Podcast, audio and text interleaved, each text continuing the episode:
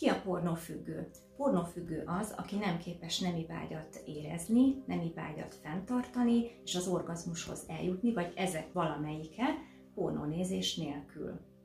Ez alapján nyugodtan mindenki letesztelheti magán, hogy pornófüggő-e. Ha pedig rájöttél, hogy az vagy, az az első lépés egy teljesebb élet felé, aminek a kulcsa ebben a könyvben van. Egy teljes fejezet szól arról, hogy milyen megküzdési módszereket javaslok a pornófüggőségben szenvedőknek. Az első lépcső mindig az önelfogadás. Ehhez saját elméletemet hívom segítségül, amely nem más, mint a fekete bárány elmélet.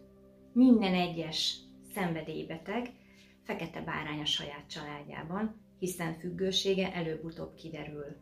Ő az, aki kirakatban van, akit megköveznek, elítélnek, stb. Fekete báránynak lenni látszólag hálátlan szerep, de ha elolvasod az elméletem, rájössz, hogy nagyon is hálás és jó szerep. Ugyanis te fogsz segíteni az egész családodnak, hogy jó irányba változzon az élete. Bizonyos esetekben azonban a pornófüggőség rendkívüli extremitásokat ölt, Például Ted Bundy esete mutatja ezt, aki egy amerikai sorozatgyilkos. Ő azt nyilatkozta a kivégzése előtti utolsó interjújában, hogy bár életében minden rendben volt, de a pornó nézés miatt kezdett el nőket erőszakolni és gyilkolni. Until you reach the point where the pornography only goes so far. You reach that jumping off point where you begin to wonder if, if maybe actually doing it will give you that which is beyond just reading about it or looking at it és ha már szóba jött a halál, bizony halálba kergethette egy embert a szenvedélybetegsége. Egy riportot is lehet olvasni ebben a könyvben egy olyan férfival, akinek négy barátja halt meg az otthoni megoldatlan szexuális probléma következtében, mely felől érzett bánatokat alkoholba folytották. A pornó az új alkohol. Segítek azoknak, akik szeretnék férfiként újuk köré csavarni a nőket, és nem tudják, hogy mi kell ehhez, és tévesen azt hiszik, hogy ehhez elsősorban pénz kell, megnyerő külső, stb. Ehelyett én valami teljesen mást mondok.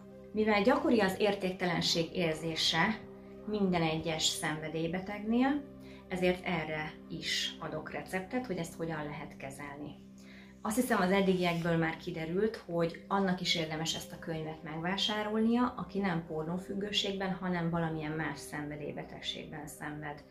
Egyébként, ha már pornófüggőségről beszélünk, ez nem működik internet nélkül, tehát internetfüggőség, mobiltelefonfüggőség, csak hogy még két másik társult függőséget említsek, amelyben ha szenvedsz, akkor mindenképpen olvasd el ezt a könyvet. Már csak azért is, mert megspórolhatod vele, hogy bejelentkezz hozzám, és tanácsadásra kelljen járnod. Ma még Magyarországon és a világon is aránylag kevés a pornófüggőséget kezelő szakember. Ennek az oka az, hogy ez egy új keletű probléma, és még nincs rá kialakult oktatás, illetve módszertan. Ez módszertannak is megfelelhetne. Másrészt pedig az a kevés szexológus, aki hozzáértően foglalkozik vele, az valószínűleg túlterhelt, legalábbis nálam több hónapos várólista van de ha ezt elolvasod, már nagyon sokat teszel annak érdekében, hogy rendbe jöhess. Rendeld meg te is ezt a könyvet magadnak, vagy küld el annak, akinek szüksége lehet rá. Ez pedig a második könyvem, amely 35 plusz 27 pénisz izgató technikát tartalmaz. Azért írtam ezt a könyvet, mert az előző pornófüggőség kezeléséről szóló könyvemben résztvevő interjúalanyok túlnyomó részt, plusz a praxisomban lévő férfiak túlnyomó részt azt nyilatkozták, hogy a nők kézi munkához való hozzáértése hagy némi kívánnivalót maga után, és ezért is választják inkább saját kezüket, ahelyett, hogy hagynák, hogy a nő izgassa őket, és ezért is fordulnak el a nőtől. Tehát ez egy olyan folyamat, amit meg lehet fordítani azzal, hogyha megtanulja egy nő, hogy hogyan kell egy hímveszőt izgatni, és milyen plusz fortéjokat lehet bevetni ennek érdekében. Ezt a férfi vagy, ajándékozd oda párodnak, ha pedig nő vagy, vedd meg saját magadnak vagy barátnődnek. Gondoltad volna, hogy a párod pornófüggősége lehet, hogy megmentette a kapcsolatotokat? bizony van ez így. A férfi ahelyett, hogy félrelépne, mert nem tartja elégségesnek az otthoni szex minőségét vagy mennyiségét, inkább a pornó felé fordul. Ez persze nem azt jelenti, hogy ez egy pozitív tendencia, hiszen nagyon súlyos következményei lehetnek. De mégis el kell ismerni, hogy sokszor a motiváció nem gonosz, hanem kifejezetten önzetlen. A folyamat a következő. A férfi valamiért elégedetlen az otthoni nemi élettel, ezért ahelyett, hogy követelőzne, a pornó felé fordul. Ennek következményeként már nem lesz szüksége valódi szexuális életre, és ekkor a nő kezdi el hiányolni a szeretkezés örömeit. Ha ez hosszú időn keresztül elhúzódik, vagy bármi más ok miatt a nő otthon nem jut nemi örömhöz, akkor azt a nő nem tudja feldolgozni.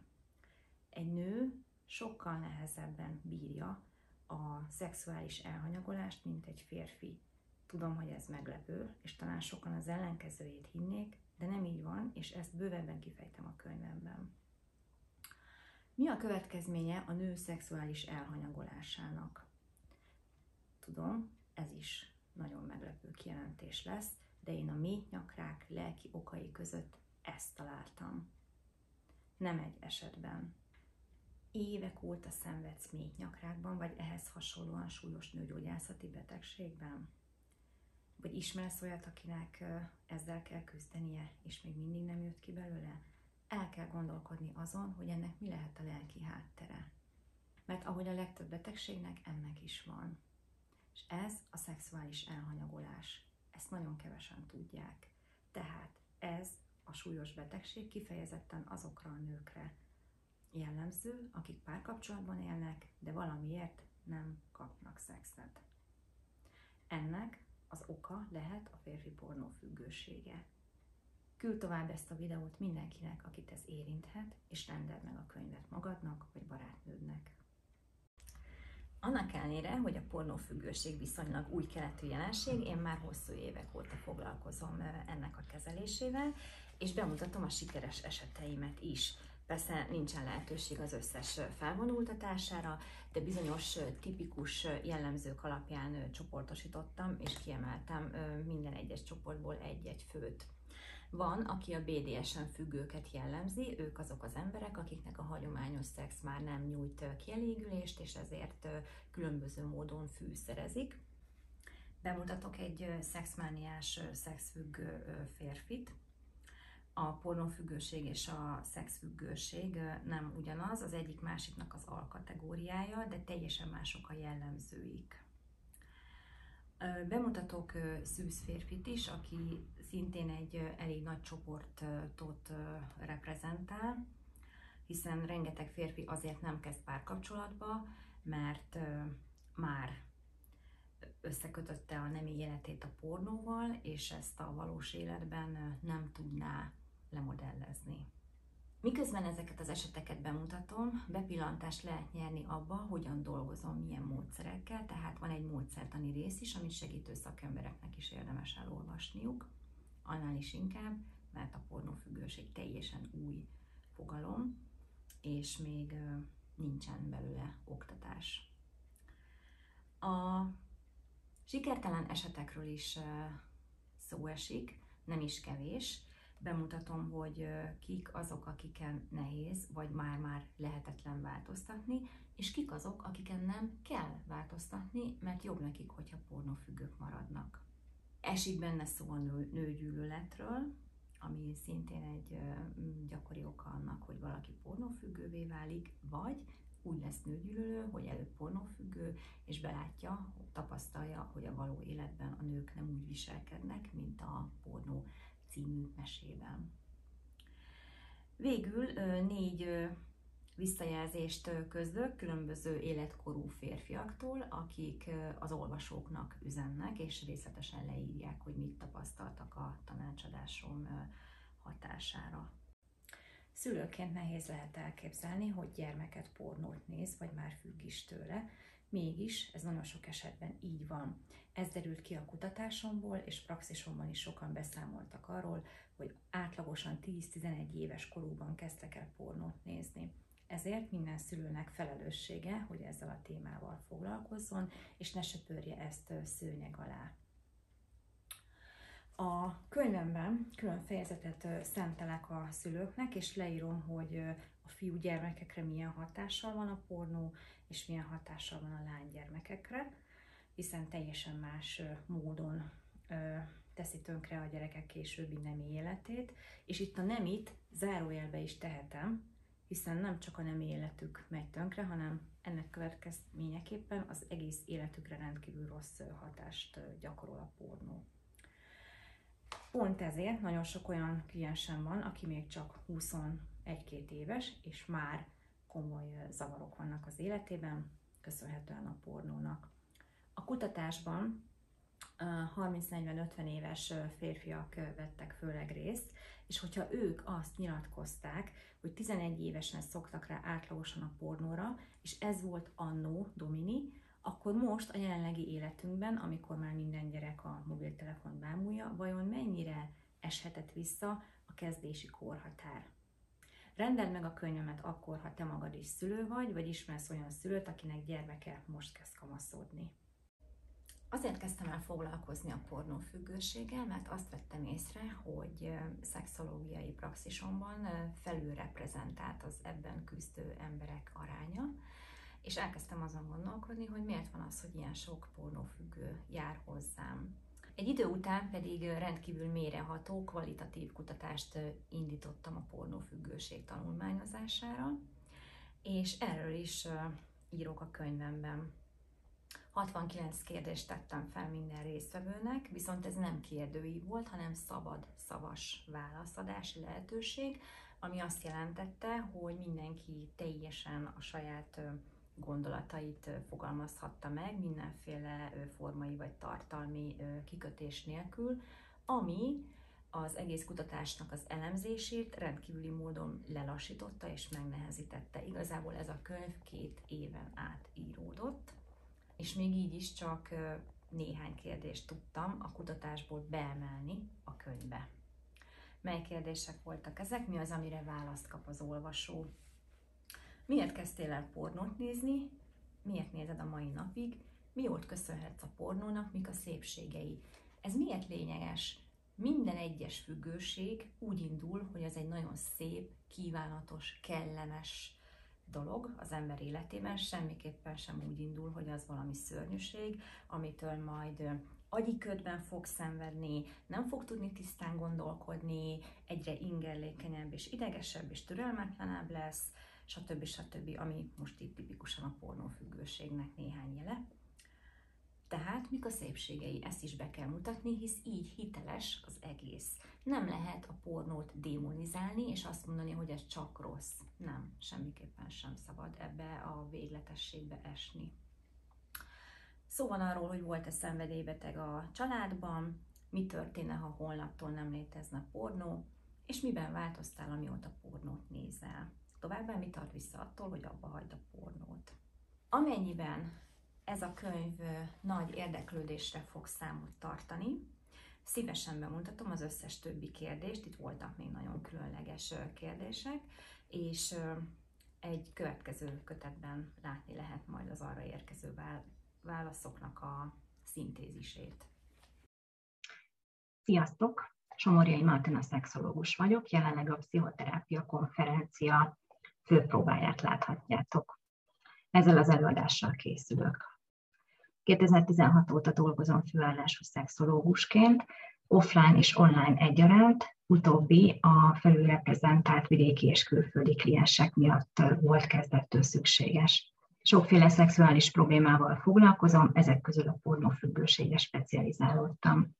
2018-ban kvalitatív kutatást végeztem pornófüggők körében, annak ellenére, hogy mély, inter, mély interjús módszerrel dolgoztam, ezeket is online tartottam, részben azért is, mert biztos voltam benne, hogy a téma érzékenysége és a hatalmas szégyenérzet miatt nem fogok személyesen találni olyan embereket, akik nyilatkoznának, és így online egyszerűbb volt az anonimitás megőrzésével válaszolni rengeteg kérdésemre. Az eredményeket és a módszertani ajánlás egy részét tavaly publikáltam az Így kezelt a pornófüggőséget című könyvemben. Tervezem, hogy fokozatosan áttérek az online ismeretterjesztésre, a szexuális problémák megoldását, nem csak a pornófüggőséget, hanem bármi mást is. Hanganyagban, videóanyagban, online előadásban fogom bemutatni, vagy legalábbis valamiféle útmutatást adni hozzá. Jelen előadásomban összegzem az offline és online szexológiai tanácsadás előnyeit, hátrányait, indikálok. Először analizálom két esetemet, majd szintetizálok. Első eset online, Ákos. Természetesen ez kitalált név, de az eset az nem kitalált. 34 éves nős férfi, 9 éve párkapcsolatban merevedési zavar miatt jelentkezik, ugyanakkor ismert pornófüggősége van. Mindig van egy alapprobléma, amivel megkeresnek, jelen esetben ez a részleges impotencia. A jelenlegi állapot részletezése során kiderül, hogy aktus közbeni koncentrációs zavarral küzd. Ahhoz, hogy ez felszíne kerüljön, aktuális mélyfeltárást végzek kérdésbombázással. Addig kérdezek a legapróbb szexuális részletekről is, amíg ki nem derül minden szükséges információ. Nem lehet elnagyoltan, érintőlegesen érdeklődni a szexuális életről. Az eredményesség érdekében szükséges szinte mindent tudni, hol végzik a szexuális aktust, hány órakor, mely napokon, hány percig tart nagyjából, hogyan kezdődik, folytatódik, fejeződik be, ki mennyire élvezi, mire gondol közben Ákos, milyen az izgalmi görbéjük, és hány százalékos körülbelül a merevedés. Hogy még többet megtudjak potencia problémájának mibenlétéről, a kognitív viselkedés terápiát hívom segítségül, naplóznia kell az erekciókat, és az adatokat a konzultációk előtt átküldeni, hogy kielemezhessem és összefüggéseket kereshessek bennük.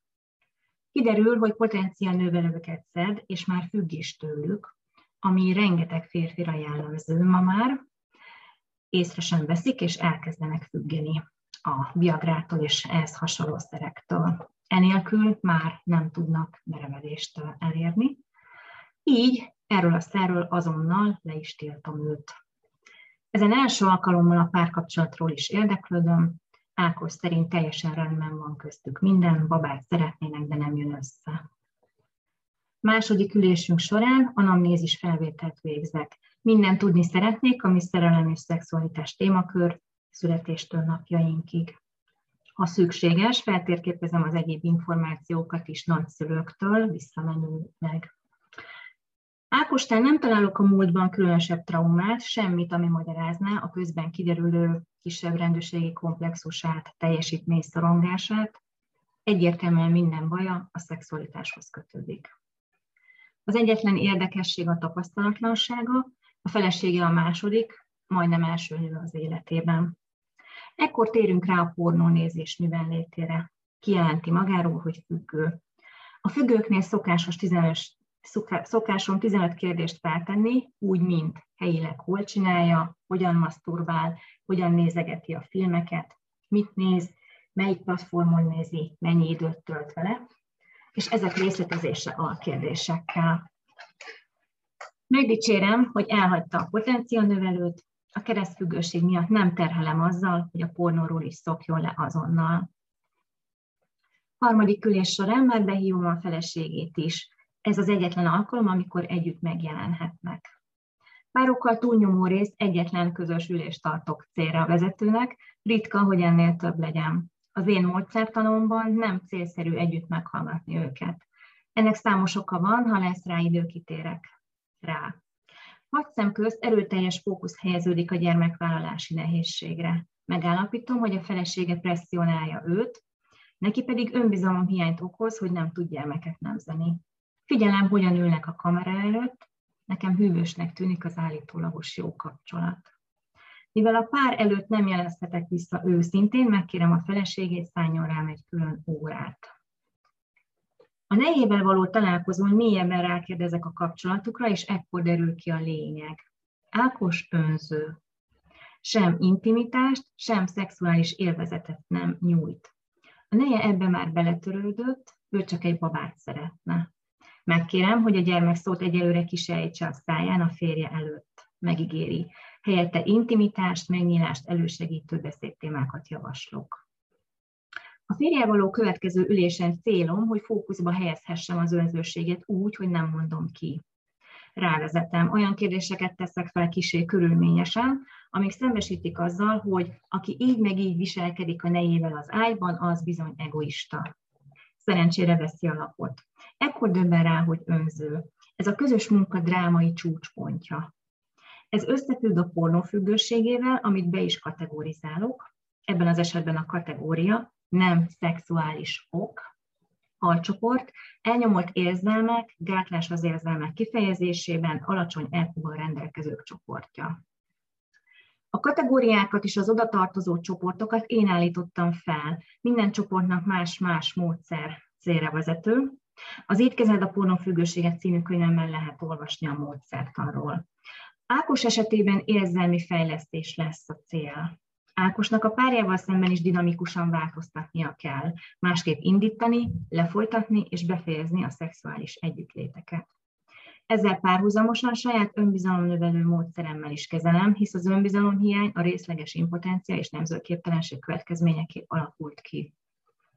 Így az összes problémája egyszerre, párhuzamosan kezelve van. Ő közepesen súlyos függő, az, aki terhelhető, és ezekre a módszerekre jól reagál. Ahogy fejlődik az elkúja, úgy mélyül a párkapcsolata, fordul el egyre inkább a pornótól, és szinte észrevétlenül abba hagyja. Nagyon szeretem ezt, amikor úgy szoknak le a klienseim, hogy fel se tűnik nekik. Megesik, hogy több konzultáción se jön már szóba a pornó, és amikor rákérdezek, közlik, hogy már hónapok óta nem nézik, csak elfelejtették mondani. Tehát Ákos esetében elmondhatom, hogy egyszerre több problémát sikerült megoldani mindössze online konzultációk segítségével. Ő másképp fogalmazza meg a közös munkát, ezt el lehet olvasni a honlapomon, a visszajelzések szekcióban, a 34 éves férfinál.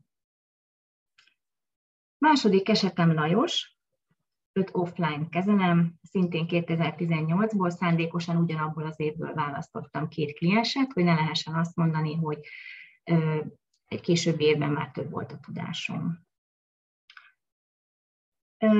Akit Lajosnak neveztem itt el, az 42 éves férfi, 8 éve egyedülálló, ismerkedési nehézséggel, párkapcsolat kialakítási kudarccal rendel, jelentkezik, nem sejtve, hogy problémáját a pornófüggőség okozza, hisz az addikcióról még nem hallott.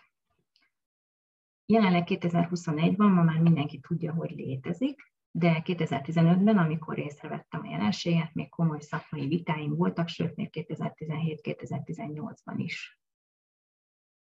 De ma már szerencsére elismert ez a szenvedélybetegség. Tehát könnyű eset érkezik, gondolhatnánk, hiszen csupán randigurú szolgáltatásomat veszi igénybe Lajos. Azonban kiderül, hogy Lajosnak nem csak pornófüggősége, hanem videójáték keresztfüggősége és számos lelki problémája is van.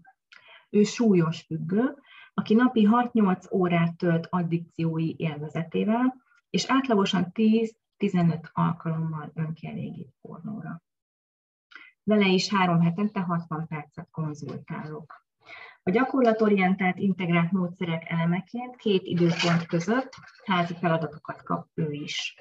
Neki is kell naplót írnia, mint Ákosnak, de más céllal, ami a nők felé való kezdeményezésének megfigyelése és kapcsolódó érzelmeinek beazonosítása. A függőségekre relaxációs módszereket és életvezetési tanácsadást alkalmazok. Ő is részesül önbizalomnövelő foglalkozásban. Nőkkel szembeni konfliktusaiban belejelzés hiány találok elemzéskor gyökéroknak. Sokszor nem érti a nőket, ezért is fél tőlük. Így empátia jellegű szerepjátékkal fejlesztem. Különböző nőtípusokat személyesítek meg, akár általa ismerteket, akár egy lehetséges alanyt a könyvtárban, ahova jár. Illetve őt is beültetem női szerepkörbe. Úgy vélem, ezeket a szerepjátékokat könnyebb személyesen lefolytatni. Online nem biztos, hogy ennyire egyszerűen értelmezhető lett volna minden gesztus és mimika, de nem tudom, mi lett volna, ha. Folyamatos közben a szex edukáció, a felvilágosítás a párkapcsolatok működéséről. Rengeteget kérdez, mintha nem egy két diplomás, két nyelven felsőfokon beszélő felnőtt lenne, hanem szexuális szempontból kis kamasz. Lajos nagyon mélyről indult, de káprázatos sikert ért el, mely annak is köszönhető, hogy folyamatosan jegyzetelt és mindent betartott. Az összes házi feladatot precízen megcsinálta. Nála is megjelent a merevelési zavar, ami szinte minden pornófüggő férfinél előfordul előbb-utóbb, mégsem kellett ezzel túl sokat foglalkoznunk. Nyolc év egyedüllét után újra lett barátnője, mindkét addikciójáról leszokott, még a kisugázása is megváltozott. Írt egy egészen elképesztő visszajelzést az Így kezeld a pornófüggőséget című könyvemhez és a honlapomra, amiben mintegy 27 lelki problémát sorolt fel, ami a közös probléma, közös munka során megoldódott. Most pedig rátérek a szintézisre. Milyen esetben érdemes inkább online dolgozni? Online konzultáció előnyei a terapeuta szempontjából. Terapeuta biztonság és komfort érzete. Van egy tényező, amiről, amiről elvétve beszélünk vagy tanulunk, ez a pszichológus, terapeuta, segítőszakember, szexológus védelme. Mindig a kliensekről tanulunk, hogy nekik mi a jó, mit kell tennünk az ő védelmükben. De arról nem, hogy mit kell tenni a terapeuta érdekében hogy neki jó legyen. Ha a terapeuta nem érzi jól magát, nem érzi magát biztonságban, kényelemben, komfortosan, ha a körülmények nem ideálisak a munkájához, akkor nem tud 100%-ot nyújtani. Márpedig ez a hivatás az, ahol mindig 100%-ot kell nyújtani. Ezért a terapeutának önmaga kényelmére és biztonságára különösen kell figyelnie, és jó létére, hogy olyankor is úgy dolgozzon, amikor minden körülmény adott ahhoz, hogy ő belsőleg is komfortosan érezhesse magát. Ennek elemei. Kényelem. Utazás. A kényelmi faktor nem elhanyagolható, ugyanis a mi munkánk iszonyatosan nehéz. Nem hátrányos az, ha legalább a kényelmünk biztosítva van, ha már az agyunkat, szívünket és lelkünket oly nagy mértékben igénybe veszi ez a hivatás. Kényelmes, ha a segítő felemeli a telefont, bekapcsolja a számítógépet, nem pedig elutazik egy rendelőbe, ahol fogadja a klienseket. Az utazás során akár ingerülté válhat. Ha vezet, akkor a dugó vagy a többi sofőr miatt a vonatok kiszámíthatatlan késése miatt. A buszokon elég egy kellemetlen szagot árasztó utas, hogy csak néhány lehetséges negatív behatást említsek. A közlekedés sok esetben fárasztó, miközben fontos, hogy egy segítő képben legyen, szellemileg frissen és fitten kezdje a konzultációt.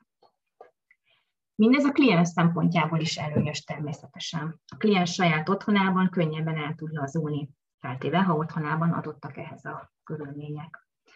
Neki is kellemes, hogy nem kellett utaznia, és oda talált a számítógéphez, nem késett el. Tehát a szokásos izgalmi faktorok, amik szorongással járhatnak, már ki is vannak lőve. Megszokott környezetében nagyon bizton, nagyobb biztonságban érzi magát a kliens. Nem kell különösebben készülnie, csak bekapcsolja a gépet. Takarítás. Triviálisnak tűnik, hogy aki gyakran fogad klienseket az otthonában, annak konzultáció előtt takarítania kell és rendet rakni. Manapság pedig még alaposan feltöltleníteni is. Rendelőben sem áll mindig készenlétben takarító személyzet. Ha valaki nem személyesen fogad klienseket, akkor ezeket a munkákat is megspórolja. Kettő. Veszély minimalizálása. Lássuk be, erről is kevés szó esik, de ez a szakma nem egy életbiztosítás. Bármikor rátámadhat egy kliens a terapeutára különböző okok miatt. Íme néhány. Pszichiátereknél gyakori az ön- és közveszélyes páciens megjelenése. Egy ilyen ember akár dűrohamot kaphat és megtámadhatja fizikailag a pszichiátert. Pszichológusoknál is megtörténhet ugyanez, ha egy erőszakra hajlamos páciens a terápia során komfortzónáján kívülre kerül, frusztrálja a helyzet, neki mehet a pszichológusnak. A szexológus pedig még különösebben, még erősebben ki van téve ennek a veszélynek, hiszen itt még a nemi erőszaktól is lehet félni. A szexológusok általában nők, a kliensek többsége férfi. Két ember összezárva egy szobában. Már attól felizgulhat egy férfi, hogy a szexről beszélnek olyan részletességgel, ami számára nem megszokott. Mindez teljes mértékben elkerülhető az online vagy telefonon tartott konzultációk által. Egy ilyen helyzetben a segítő 100%-os biztonságban érezheti magát. Szabályozás, határok meghúzása. Könnyebb szabályozni a videós üléseket. Bizonyára nektek is, kedves pszichológusok, terapeuták, konferencia hallgatók, sok olyan tapasztalatotok van, hogy hiába van meghatározó az 50 perces időkeret, a kliens nem akar távozni, csak ül és mondja és mondja. Személyes találkozás során nehezebb ezt a folyamatot lezárni, mint offline, mint online. Összegzésről a legfontosabb az, hogy milyen a terapeuta habitusa. Az ő komfortérzetéhez legfontosabban mit passzol, az online vagy offline környezet, és akkor csinálja azt, amiben a legjobban érzi magát. Nézzük meg az online konzultáció előnyeit a kliens szempontjából. Inkognitó. Rettenetesen nehéz összeszedni a bátorságot és szexuális problémával felkeresni egy szakembert. Sokan inkább évtizedekig szenvednek egyedül a szégyenérzet miatt. Azonban amint megtudják, hogy ez lehetséges inkognitóban, már is szívesebben jelentkeznek be. Ilyen esetekben a többség telefonon jelentkezik, vagy online konzultálunk kamera nélkül. Én soha nem látom őket, és ők sem engem.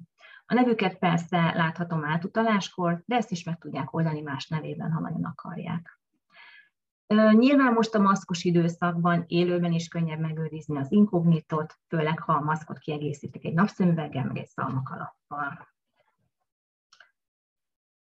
Kiknek ajánlott még az online? Figyelemzavaros klienseknek, akiknek koncentrációs gondjaik vannak. Online beállíthatjuk a hátteret. Sokan úgy gondolják, hogy jó, ha a rendelő inger szegény. Hozzáteszem, én ezzel személyesen nem értek egyet, de rácsatlakozva erre az általános vélekedésre, egy online konzultáció biztos, hogy inger szegény. Hiszen nem lát más a kliens, csak egy falat, egy szekrényt vagy egy paravánt a hátunk mögött és nem kaladozik el a figyelme a fogadóhelyiség bútorai, felszerelései, tárgyai körül. Emiatt az szegénység miatt könnyebben tud összpontosítani. Imidzsre sokat adó klienseknek is jobb az online konzultáció, mert miközben beszélünk, ha be van kapcsolva a kamera, akkor látják saját magukat. Tehát folyamatosan kapnak visszajelzést arról, hogy éppen hogy néznek ki, vagy hogyan gesztikulálnak. Gátláshoz szégyenlős klienseknek kifejezetten ajánlott az, az online konzultáció, a gátlásosság felszabadult megélése miatt. Érdekesen összeraktam ezt a pár szót. A kliens lehet önmaga. Ha a kliens nem akar a terapeutára nézni, akkor könnyebben kerülheti a tekintetét így. Ez gyakori egyébként szényelős klienseknél. Mindenki fog találkozni gátlásos emberrel, olyannal, aki könnyen zavarba jön. Telefonon ezzel nincs gond, ott mindegy, hogy hova néz az ember. Ehhez kapcsolódik a feloldódni képtelen hada, akiknek főleg kifejezetten javasolt az online konzultáció, ugyanis így sokkal könnyebben el tudnak lazulni. Telefonon még inkább emberek vagyunk. A kliensben is lehet megfelelési kényszer egy terapeutával szemben, ami gátolhatja őszinte megnyilvánulását. Egészen addig, amíg fel nem oldódik, ami egyébként már létrejöhet első alkalommal. De tegyük fel, hogy nem is időre van szüksége. Könnyebben és gyorsabban feloldódik, ha saját reakciói miatt nem kell aggódnia, nem kell azokat kontrollálnia. És a kliens pedig nem fürkészi közben a terapeuta reakcióit hogy a terapeuta mire, hogy reagál, amikor ő mond valamit. Ez különösen nálunk, szexológusoknál nagyon fontos, hiszen kifejezetten súlyos titkokat hallunk. Olyanokat, amiket az emberek szégyennek saját maguk és partnerük előtt is. Tehát nem lehet könnyű egy idegen egy szexológus előtt beszélni ezekről. Tehát az ő helyzetükön kifejezetten sokat lendít, hogyha ez a kapcsolat kamerában vagy telefonon jön létre a kezelővel. Kiknek jó még? Szociális fóbiásoknak. A szociális fóbia bizonyos típusaiban javasolt a Skype-os telefonos konzultáció. A kliensben így nincs az a plusz szorongás, hogy fú, én most bemegyek egy házba, egy rendelőbe, most le kell venni a cipőm, vagy nem? Kapok-e vizet, vagy nem? El kell -e mennem vécére, mi lesz a vécém? Ezer dologtól tudnak szorongani a kliensek. Van, aki nem tud elmenni vizelni idegen helyen, de ha muszáj, akkor idegesíti, hogy a hangok beszűrődnek. Ha ezt meg akarja előzni, akkor nem iszik, de ha nem iszik, szomjas lesz, és attól érzi magát kényelmetlenül. Vagy kiszárad, elmegy a hangja. Tehát ilyen tényezőket ki lehet szűrni az online tanácsadás során. Ajánlott még szexmentes libidóhiányos pároknak. Párok esetén a videós ülés előnye, hogy nagyon közel kell leüljenek egymás mellé, különben nem férnek el a képbe. És már az, hogy közel ülnek egymáshoz, elősegítheti az intimitás újraélesztését, ami gyakori probléma náluk. Vagy akár a szexuális vágy újraélesztését. Kutatás mutatta ki, hogy ha valaki mellé leülünk, akkor könnyebben érzünk iránt a szexuális vágyat. Csak érdekességként ennek köszönhető, hogy a taxisofőrök olyan könnyen fel tudnak szedni nőket. Mert csak azzal, hogy valaki melléjük ül és be vannak zárva egy térbe, ez generál egyfajta libidót. Bizonyos módszerek esetén is kifejezetten javalt az online tanácsadás, az egyik a meditáció vagy imagináció. Meditációnál kifejezetten jó, ha Skype-on történik, mert az ilyenkor, ilyenkor tudjuk, hogy nagymértékű, nagymértékű ellazulás szükséges. Tapasztalataim szerint a kliensek többsége könnyebben ellazul így, mert uh, valamilyen szinten szoronganak, és így könnyebb, ha nem ül velük szemben valaki, akiről azt gondolják, hogy őket nézi, miközben behúnyják a szemüket. Amit természetesen igaz, mert hát ki más néznék, ha nem őket. Tehát meditációnál kifejezetten ajánlom, hogy ez online vagy telefonon történjen. Párterápia. Veszekedésmentes ülés. Aki tapasztalta már milyen az, ha egy pár hajba kap tanácsadás során, akkor tudja, hogy ezt jobb elkerülni egy netes páros konzultáció esetén kisebb ennek az esélye, hogy csúnyán egymásnak esnének, vagy veszekednének. Élőben sokkal nagyobb. Talán ez a videós világ más viselkedésre készíteti az embert, mint amikor élőben vannak jelen. Most pedig jöjjenek az ellenérvek, amik az online tanácsadás kontrái, kliens szempontjából. Agorafóbiásoknak, utazási fóbiásoknak, Előzőekkel ellentétben, ha utazik a kliens, az jót is tehet neki. Tehát most ellentmondok saját magam, magamnak, hiszen az éremnek két oldala is lehet. Egy olyan kliensnek, akinek gondja van a kimozdulással, például agorafóbiában szenved, az, hogy megerőlteti magát, és elmegy a szeretett pszichológushoz, szexológushoz, segítőhöz, az már nagy segítség.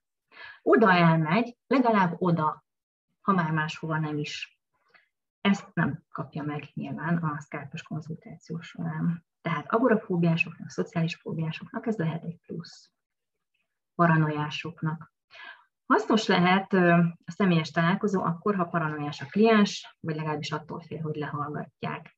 Amikor találkoztam ilyen klienssel, javasoltam neki, hogy nézzen utána, hogy lehallgatják-e a Skype-ot, Zoom-ot, Hangouts-ot, stb., és választa ki, ami a legkevésbé lehallgatható a telefonos lehallgatástól rettenetesen sokan félnek. Ha valaki híres személy, akkor valószínűleg igényelni fogja a személyes konzultációt. Én azt gondolom, hogyha valaki nem celeb, politikus vagy közismert személy, stb., akkor aránylag kicsi az esélye, hogy lehallgassák. Egy átlagember élete kevésbé érdekes, max a szomszédok számára. Persze attól ő még gondolhatja így. Ha mégsem lehetséges velük a személyes találkozó, megnyugtatásul ajánlom a Telegramot, amit nem lehet lehallgatni, vagy a Tor használatát. Vagy hívjon nyilvános fülkéből, vagy a segítő hívja a nyilvános fülkét.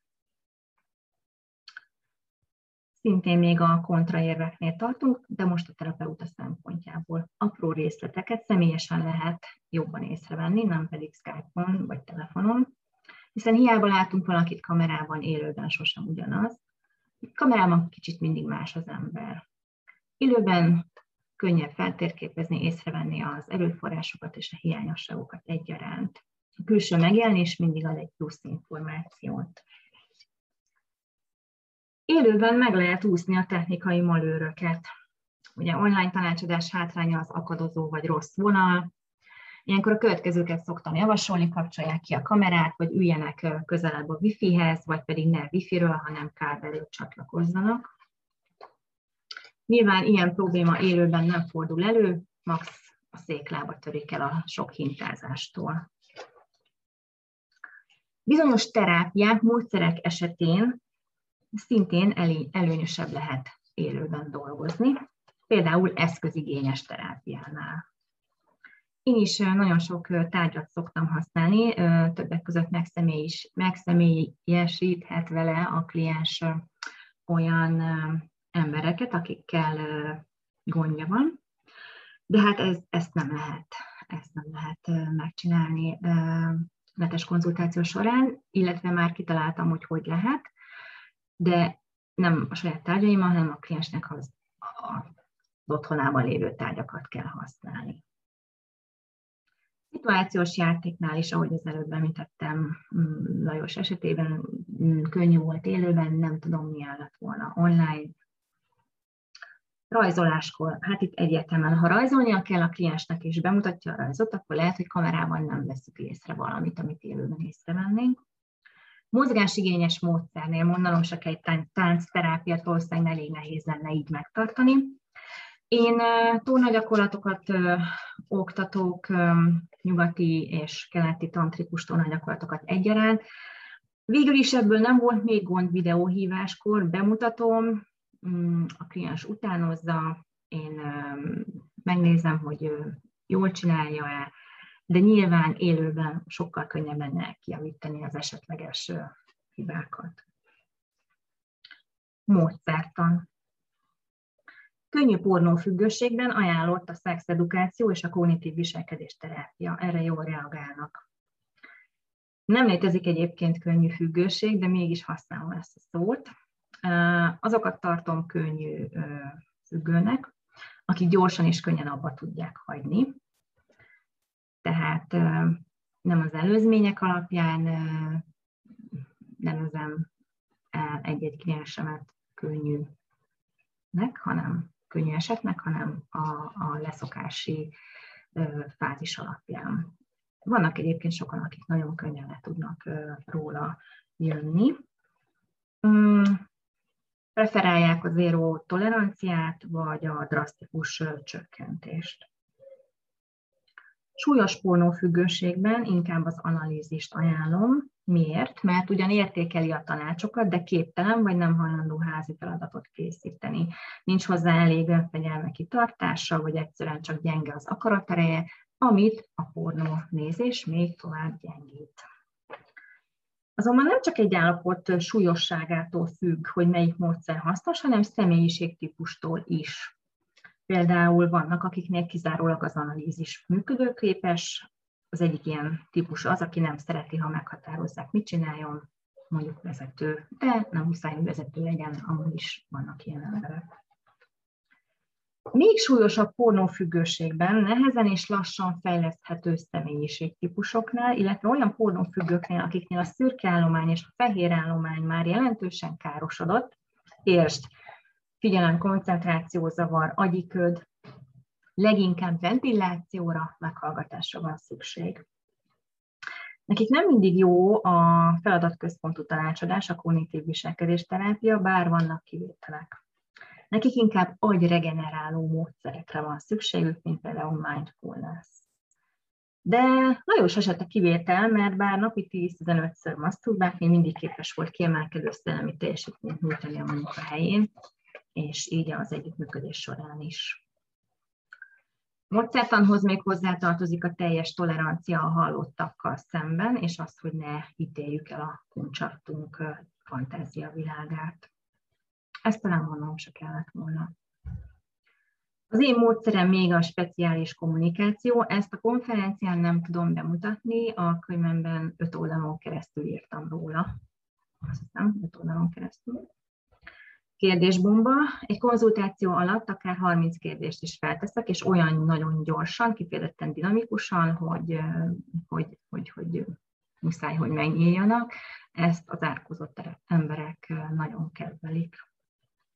Lenyugtatás, stresszoldás, súlyosaknak, közepesen súlyosoknak kell, néha a könnyebb függőknek is. Ilyenkor nyugtató technikákat szeretek tanítani, amiket otthon kell gyakorolniuk. Összegezve, én mindenképpen az online, illetve telefonos konzultáció híve vagyok. Nem látom azt, hogy bármi hátrányt okozna a szexológiai tanácsadás során, az, hogyha az ember ezt online végzi. Köszönöm a figyelmet!